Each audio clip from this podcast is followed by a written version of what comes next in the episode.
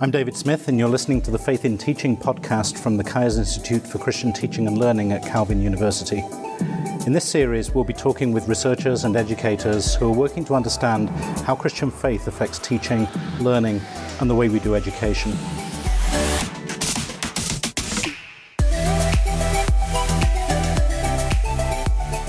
Right now I'm sitting on the uh, the 22nd floor of a hotel in Adelaide, South Australia, and, uh, and I'm sitting here with uh, with Chris Parker, who uh, who works in Australia with with Christian Education National. So, I mean, Chris, just tell us a little bit about your work and what your role is with CEN. Yeah, uh, thanks, David. So, yes, Christian Education National, or as we colloquially refer to as CEN in Australia, CEN is a movement of, or an, an, association, a group, a family, we sometimes say, of Christian schools in Australia, uh, spread all around Australia, maybe in the order of 70 uh, schools. It sort of just depends on how you count them, how you count the number.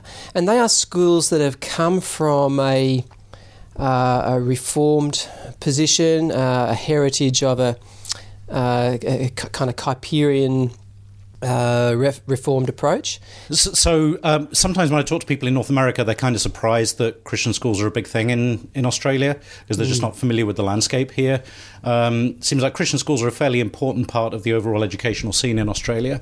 Yeah, faith-based schools in general. Actually, there are some. There's one of our territories where I think that the number of enrolments in and independent schools has gone greater than 50% compared to government schools, and a significant number of the, our independent schools are faith based ones. But that, of course, there's a large continuum of, of what that actually looks like in terms of those schools. But yes, Christian schools are a key part of that. So, what kind of services are you trying to provide to schools through CEN? Well, CEN is uh, first and foremost, uh, our, our plan is to we ha- we have this mantra which is um, you know we are stronger together. So just by by virtue of the association, the grouping of the of the schools, we are stronger together. We serve each other, and we are. Um, able to provide for each other, and in terms of uh, our faithful presence in that sense as well. But then CEN seeks to uh, support the association, so that's the governing bodies of the schools. We also have a a very strong part of our core values to support teacher training. So, the sort of founding parents of our schools had this vision that said that, well, if we are going to offer a distinct type of education, we a Christian education to the children in our schools, we are going to need to actually teach our teachers how to do that. Uh, majority of, you know, I'll, I'll, make up a statistics, uh, 90 something percent of graduates, uh, teacher graduates in Australia are coming from secular teacher training institutions, high 90s.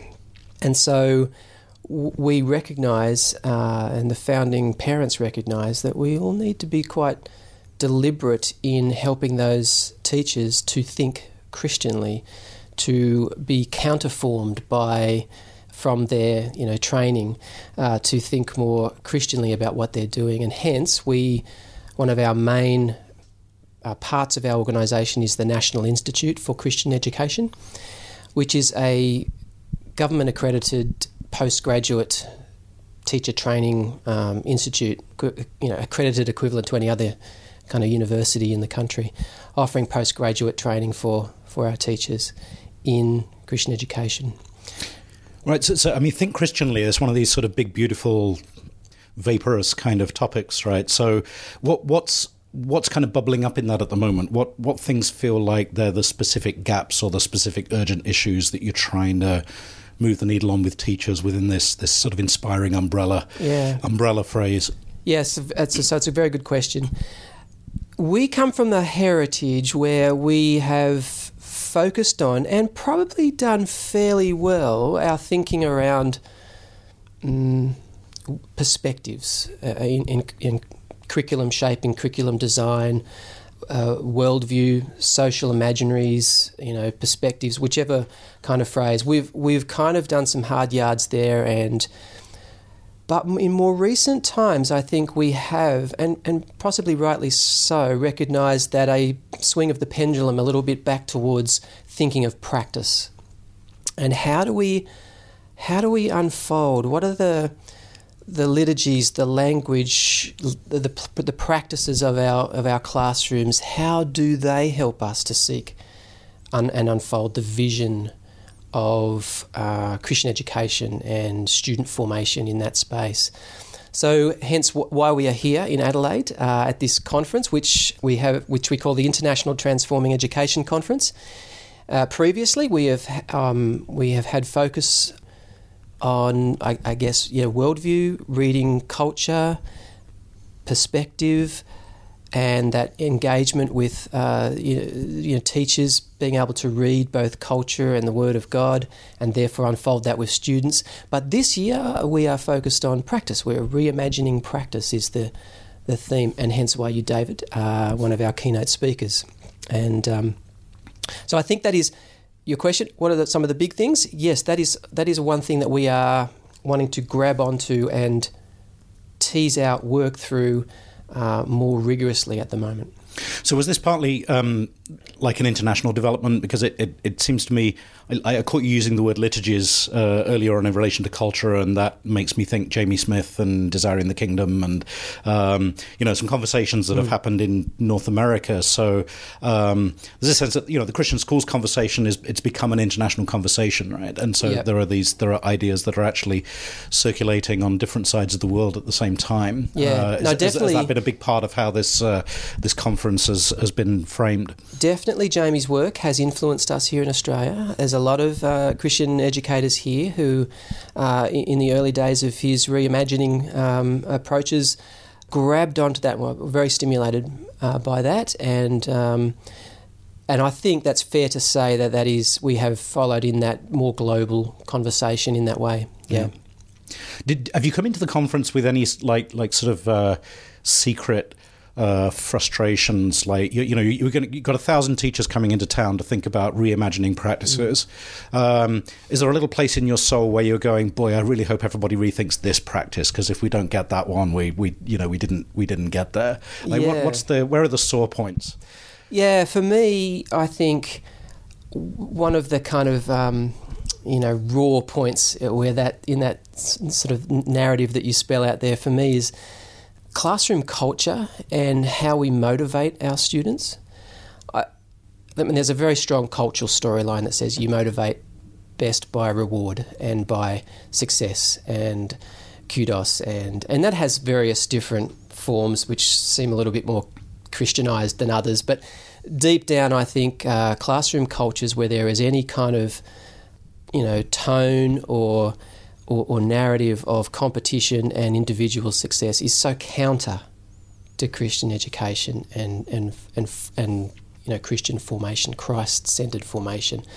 That yeah, I'm on a little bit of a a little bit of a soapbox on that one when I talk with with teachers. Right. Yeah. So where do you how, what do you want to see that move to? Like, what's what's your vision of where how that could become different? Yeah, I think that I'd love to see classrooms in Christian schools, which where each class is a community with a shared vision, where all of the students, I, mean, i know I'm speaking idealistically, but where all the students and the teacher have this shared vision for where they're heading, and that is that, and that is a place that they are heading towards as a as a community, as a group, as a team, or whichever language you want to use. Right. Not just a collection of individuals gathered together for pragmatic purposes or with uh, an, their own individual vision for success or life or whatever. But no, a vision where they all they all together going, let's help each other to learn about God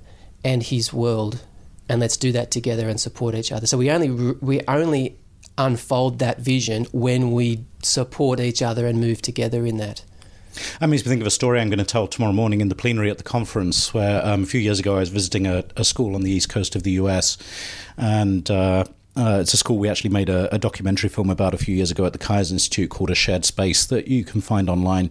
But one day I was in this school and uh, I, I, squatted down next to maybe like a seven, eight year old who was painting a picture off in the art space in, in one corner of the school and, uh, and asked this, this foolish adult question, you know, what are you doing? Right? and, and, was almost half expecting the, well, I'm painting a picture, stupid, right? kind of kind of answer. Yep.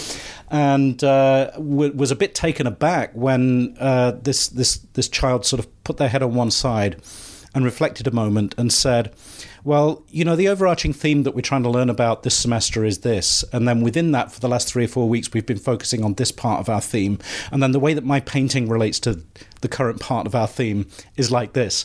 And I thought I, the fact that I could squat down next to a seven, eight year old and they could tell me how their assignment related mm. to what the whole class was trying to achieve, what the school was trying to achieve over the semester. Mm. And I just wondered how many schools I could go into and do that if I just picked out a student at random who's doing some kind of assignment yes. and said, why are you doing this and how does it relate to what the rest of us are trying to achieve? Yes. I, I, I sort of have this fear that 95% of kids wouldn't be able to answer that. Yeah, I mean, I, I suspect you may have come across an exceptional student. However, what a wonderful! I mean, if that is a reflection of the of the togetherness of that learning and the, the sort of um, that kind of meta understanding that that teacher is establishing with those with those students. That's wonderful. Yeah, I mean, I do think that was a product of the, of the school culture of that particular school. Mm. This is a school where the teachers meet together at the start of the year and plan out their, their semester on a big on a big write on wall and establish yeah. common themes, and then and then very much involve the students in, yeah. in thinking about that. So it's just one of those encouraging stories where like it, it can be done. You know, you said it was idealistic, mm.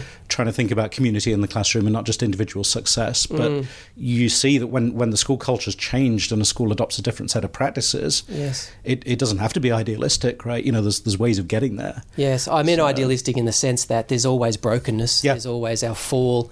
Uh, fallen nature amongst our students, and uh, but I, I see that our our practices even of um, discipline and welfare that seek to bring, you know, ought to be seeking to bring students back into that community and into that community vision rather than simply punitive or you know yeah and, and, so on have you seen any schools here that seem to be doing it really well or is there still a like a, a, a wave you're hoping to start up and I, th- I look yes I do think there are there are schools um, and I I was inclined to sort of say yes. I think the smaller regional ones perhaps may may have a better, but that's not necessarily true. If I if I pause and think.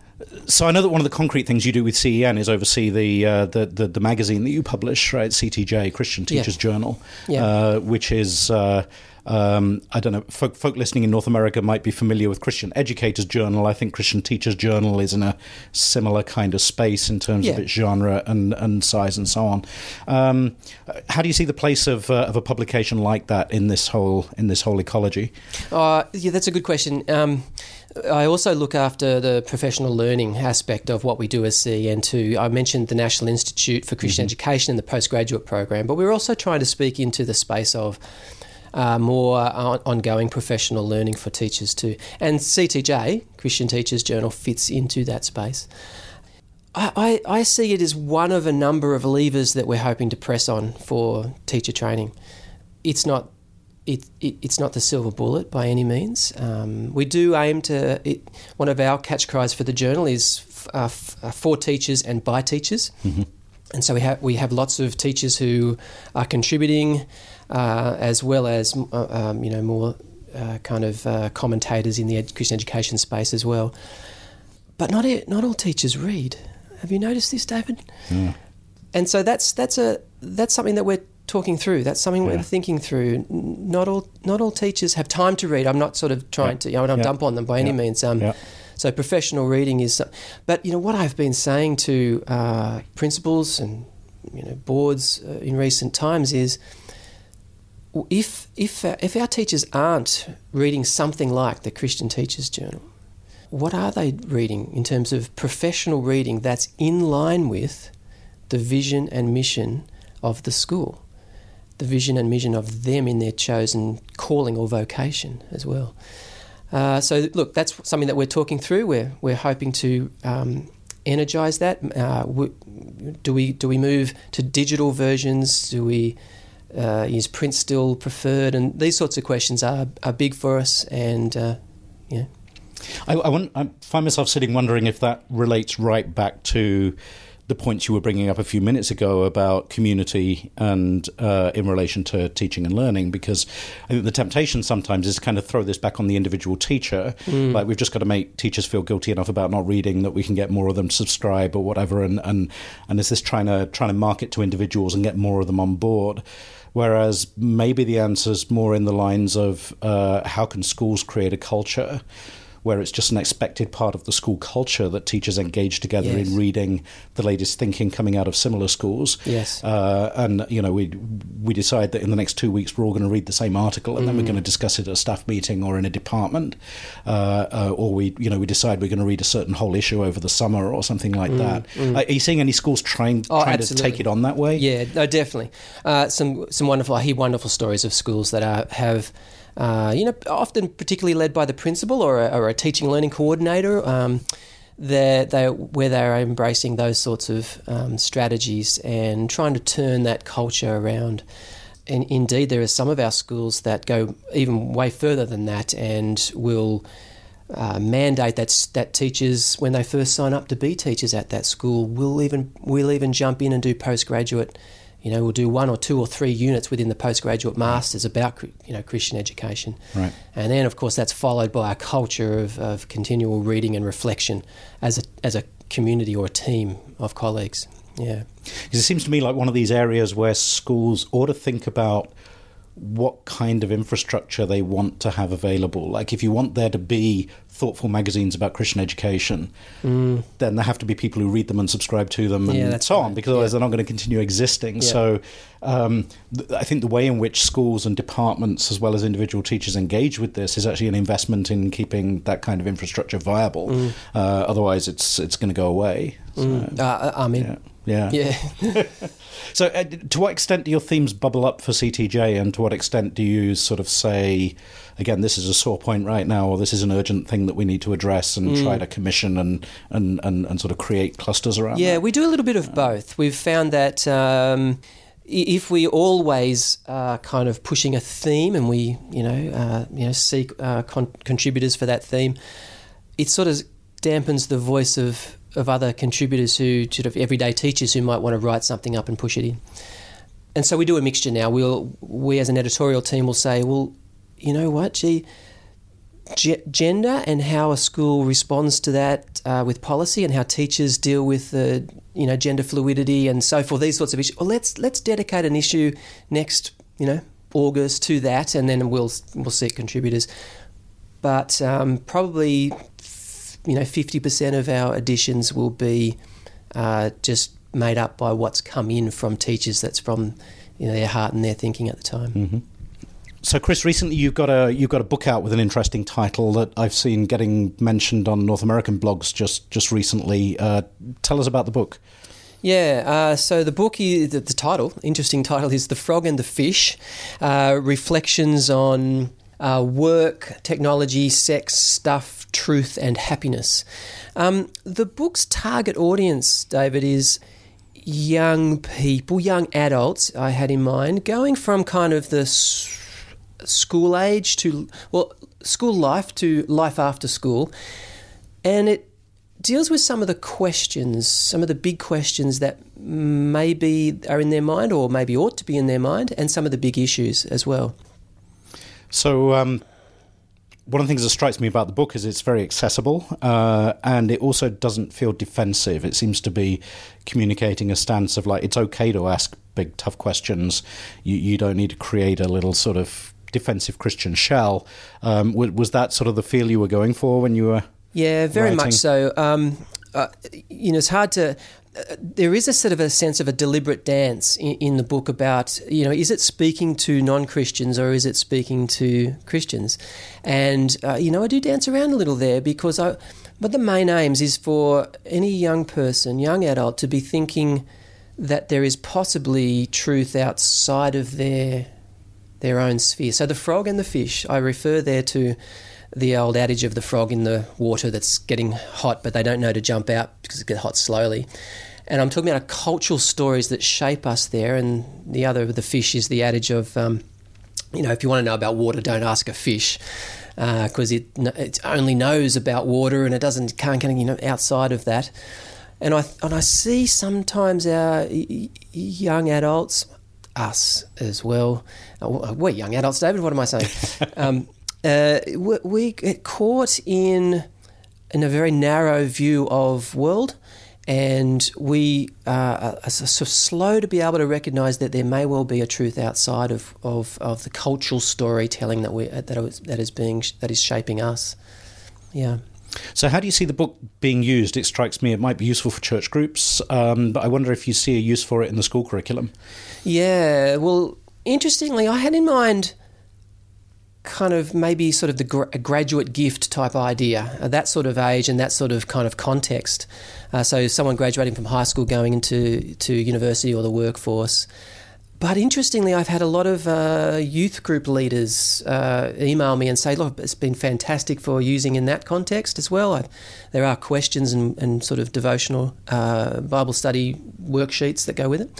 But also from lots of teachers saying that they've had, they've, they've come the places in the curriculum where they've woven it in as a, as a resource to use with this with the, the students and um, and that they've found that helpful.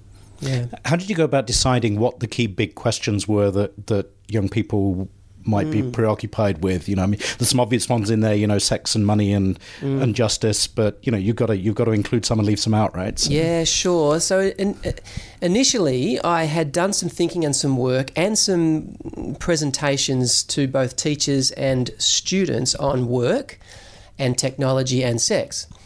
And and so looking at those resources, those that thinking that I'd done was where I first thought, oh, maybe there's a kind of could I put this into a book for young people somehow, or some sort of resource. And I played around with that a little bit, and the frog and the fish kind of theme, uh, you know, uh, came about. Um, but then I stopped and went, well, what are the other main sort of key issues?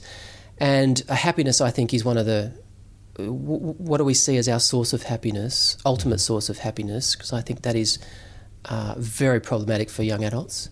So, how can people get hold of The Frog and the Fish? Uh, yeah, well, they could have a look at The Frog and the Fish, uh, the book website, which is uh, thefrogandthefish.com. But also, they could jump onto the CEN website, uh, which is www.cen.edu.au. Great. Well, uh, that, I mean, that about brings us up to time for, for now. Um, thank you for taking the time to, to have a chat with me. Yeah. Um, I, I feel like, I mean, we talked about the influence of some North American writers on some of the conferences down here, and yeah. uh, I, I, I, feel like it's not always on the horizon of folk in my context that they might have things to learn from mm. Christian educators down mm. in Australia. Uh, but there's some uh, some really good deep work going on down here that uh, people would benefit from paying a little bit of attention to, I think. So, yeah. Uh, so yeah, appreciate Great. the chance to talk to you about it. So. Thank you, David. Yeah. Thanks. You've been listening to the Faith in Teaching podcast from the Kuyers Institute for Christian Teaching and Learning at Calvin University. Learn more at www.pedagogy.net.